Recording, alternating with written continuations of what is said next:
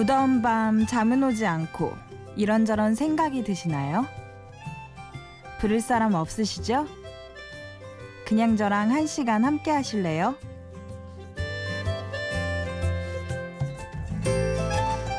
심야 라디오 DJ를 부탁해. 오늘 DJ를 부탁받은 저는 대학생 이세영입니다.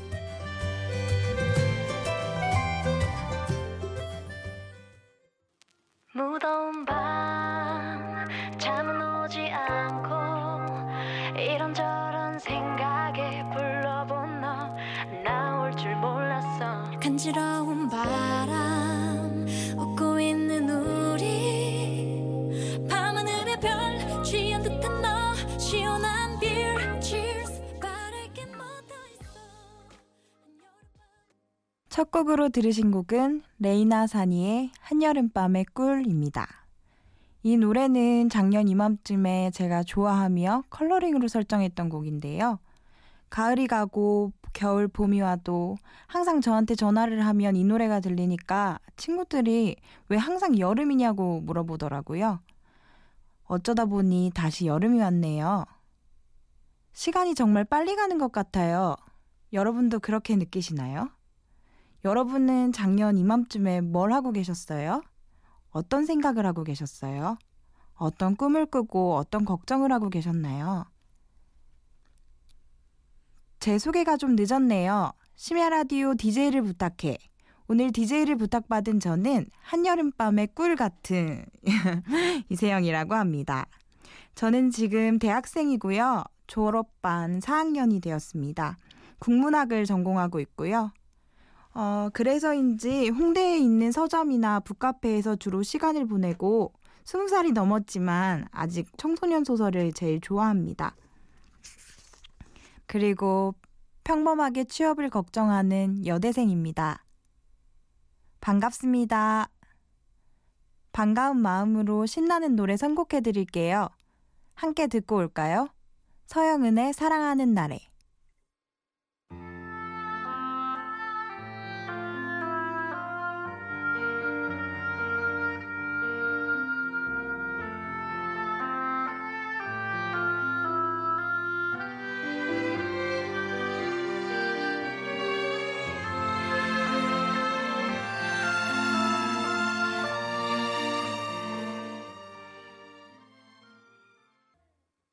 이 노래는 유명한 영화죠. 미술관 옆 동물원의 OST 서영은의 사랑하는 날에인데요. 저희 동네에는 미술관 옆 동물원이 아니라 미술관 옆 떡볶이 가게가 있어요. 마치 동화에 나올 것 같이 생긴 떡볶이 가게인데요. 미술학원 앞에 있어서 그런지 그림도 여러 점 걸려 있고 바람개비 같은 소품들로 아저씨께서 장식해 놓으셨어요. 항상 1인분을 사도 2인분은 될 듯한 양을 주시는 정말 바람직한 분이십니다. 떡볶이 가게를 자주 가게 되면서 아저씨와 친해지게 되었는데요. 굉장히 재미있으신 분이셨어요. 인터넷 동영상을 보고 소묘를 배워서 풍경화부터 시작해서 인물화까지 그걸 그려서 걸어 놓으시더니 갈 때마다 자랑하셨어요. 실력이 나날이 늘으셔서 이제는 전문가처럼 그리세요. 언젠가 더 실력이 좋아지면 저희 자매를 그림으로 그려주겠다고 하시더라고요. 직업은 떡볶이 사장님, 취미는 그림. 주말이면 사모님이랑 댄스 스포츠를 배우러 다니느라 바쁘다고 하시더라고요. 미술관 옆 동물원보다 더 낭만적인 미술학원 옆 떡볶이 가게. 항상 지나다니면서 훈훈해집니다. 음, 여러분은 어떻게 나이 들기를 바라시나요? 작은 단편소설 같은 그 아저씨의 모습을 보면서 저는 드라마 속의 남자 주인공 같이 근사하게 느껴지더라고요. 노래 한 곡 들으실게요. 옥상 달빛의 칵테일 사랑.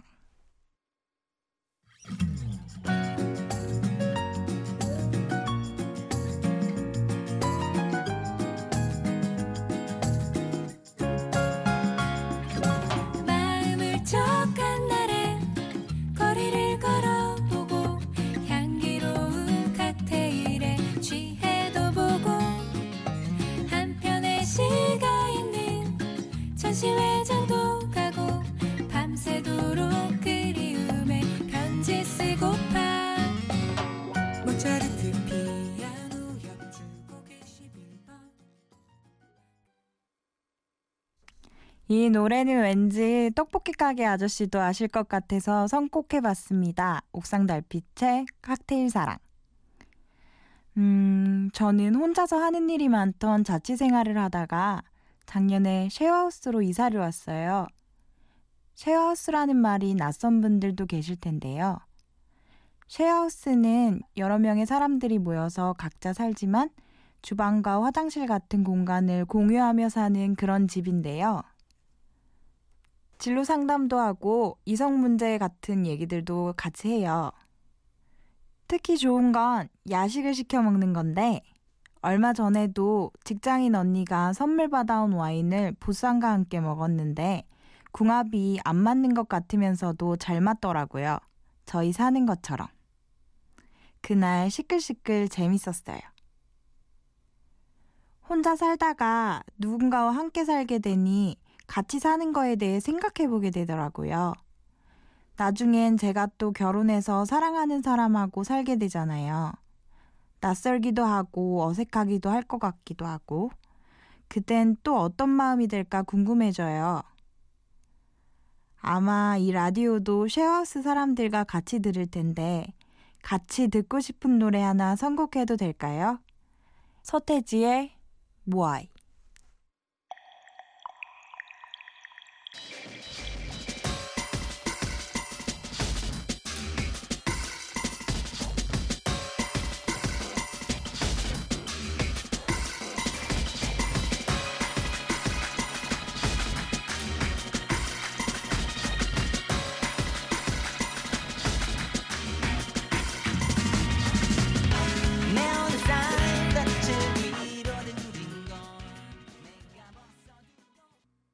여러분은 지금 심야 라디오 DJ를 부탁해를 듣고 계시고요. 저는 1일 DJ 이세영입니다.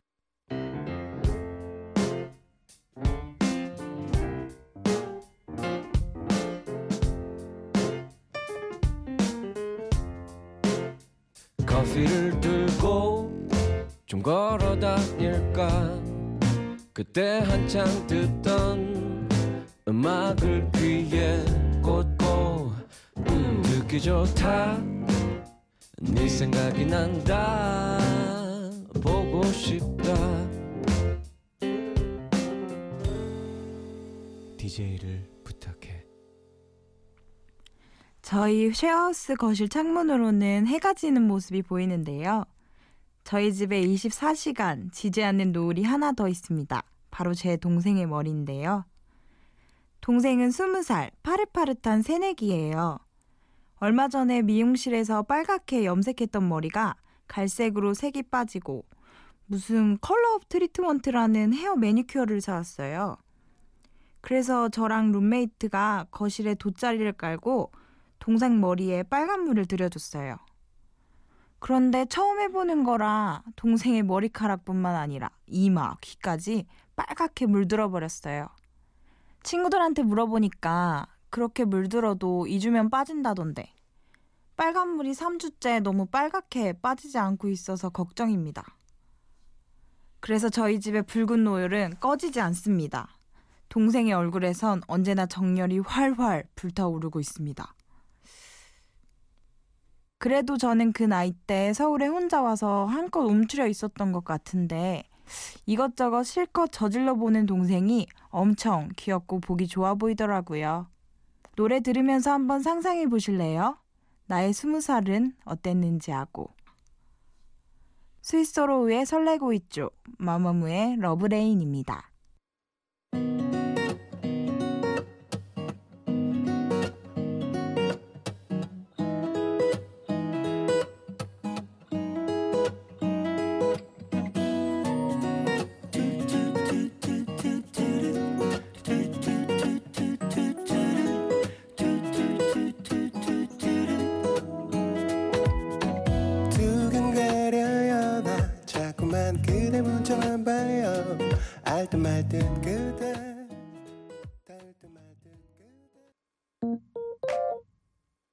just amazing. I know you want it. Stay with me. 여전히 알듯 말듯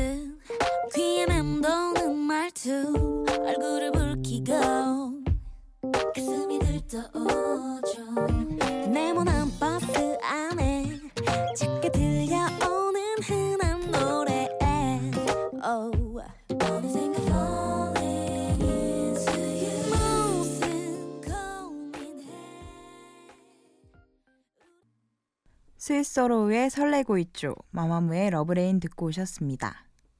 여러분은 지금 심야 라디오 DJ를 부탁해를 듣고 계시고요. 저는 이세영입니다. 말씀드렸다시피 저는 쉐어하우스의 동생과 함께 살고 있어요. 자취할 때에는 끼니를 대충 챙겨 먹었던 것 같은데 동생과 같이 사니까 음식을 만들어 먹는 날이 많더라고요. 그런데 장을 보러 갈 때면 생각했던 금액보다 훨씬 많이 나와서 당황하곤 해요. 예전에 마트에 가면 항상 먹고 싶은 건 카트에 담고 계산은 엄마가.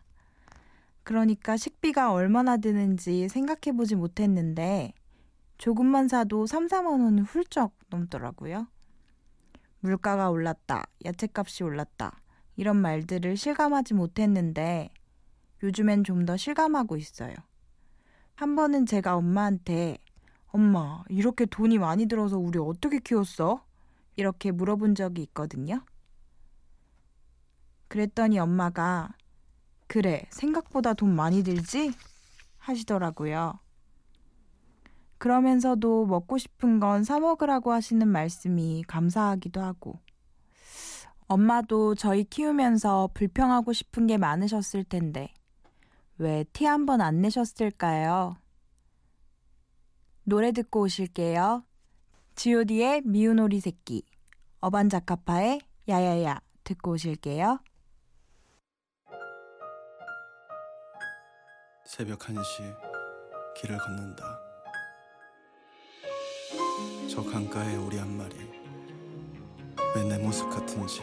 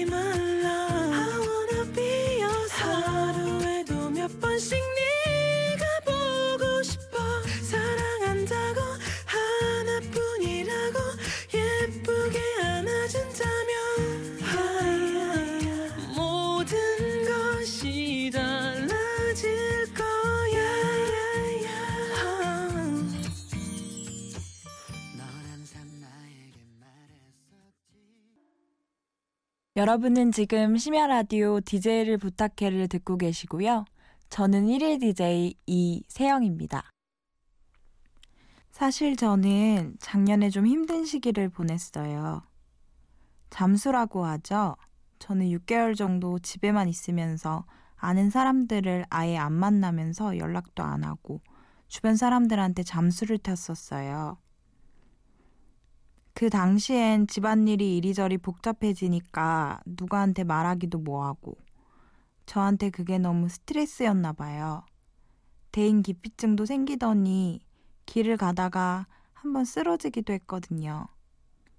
나중에 알게 되었는데 이게 신체화 장애라고 하더라고요.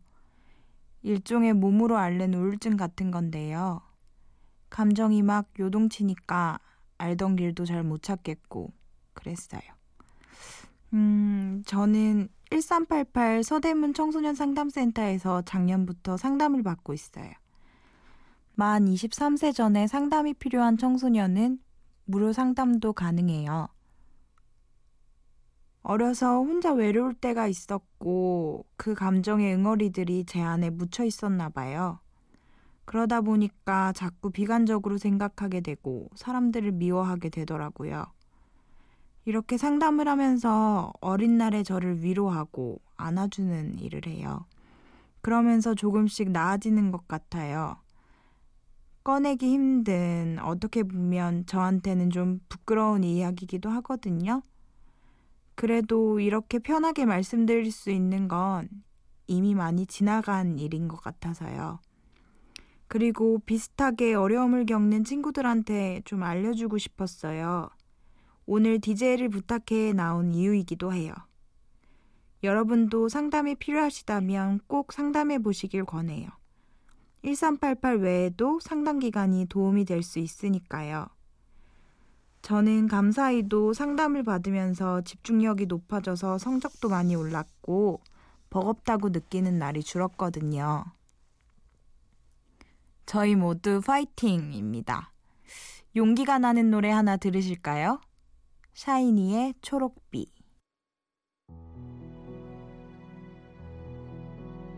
시계 소리에 눈을 뜨면 새롭지만 같은 하루 아무 생각 없이 그저 매일 가던 대로 향했지 하지만 저기 내가 가보지 못한 너무 크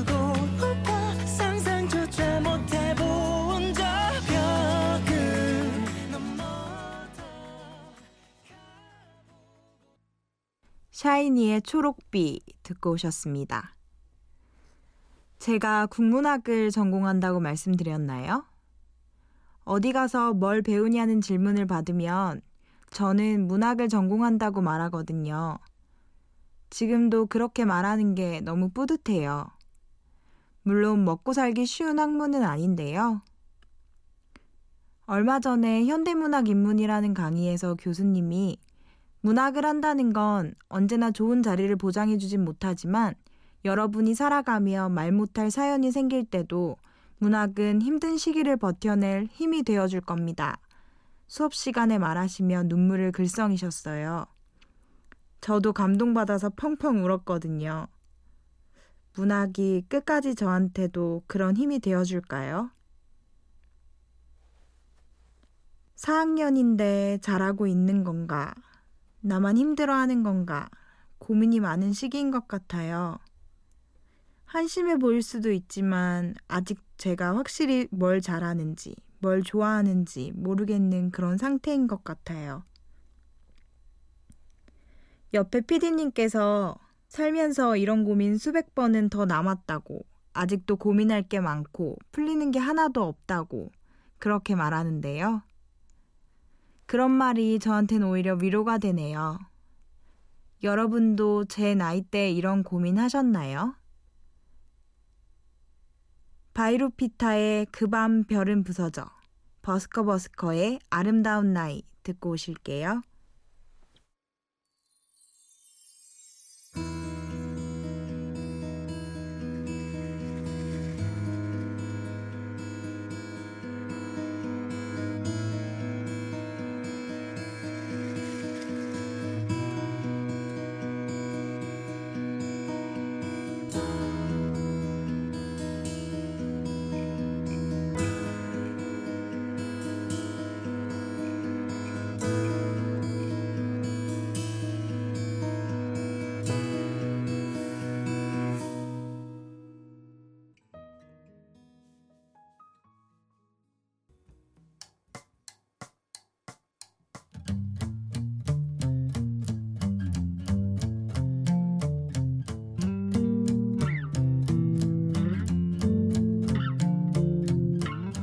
그러니까 우린 아직 서로를 모를 사이.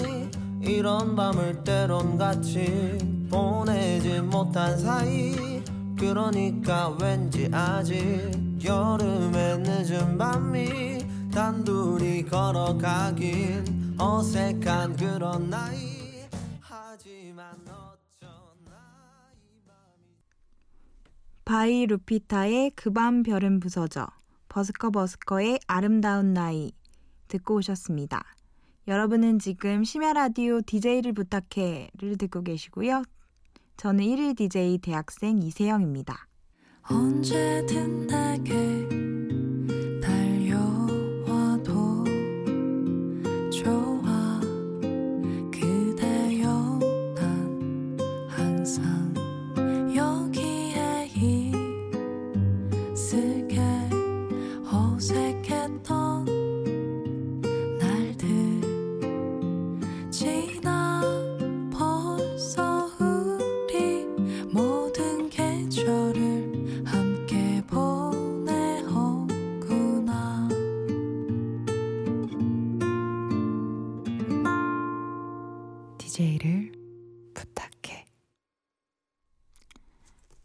드디어 마지막 시간이네요.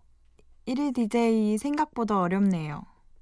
제 목소리가 어- 이렇게 들리는지도 처음 알았고, 제가 지금 무슨 말을 하는지도 모를 정도로 긴장했는데, 여러분은 어떻게 들으셨나요? 피디님도 나쁜 사람인 줄 알았는데, 생각보다 참을만 합니다. 여러분도 이겨내실 수 있으실 거예요. 심해라디오 DJ를 부탁해 홈페이지에 오셔서 DJ 지원하기를 신청하시면 됩니다. 저도 원곡결에 뽑히게 됐어요.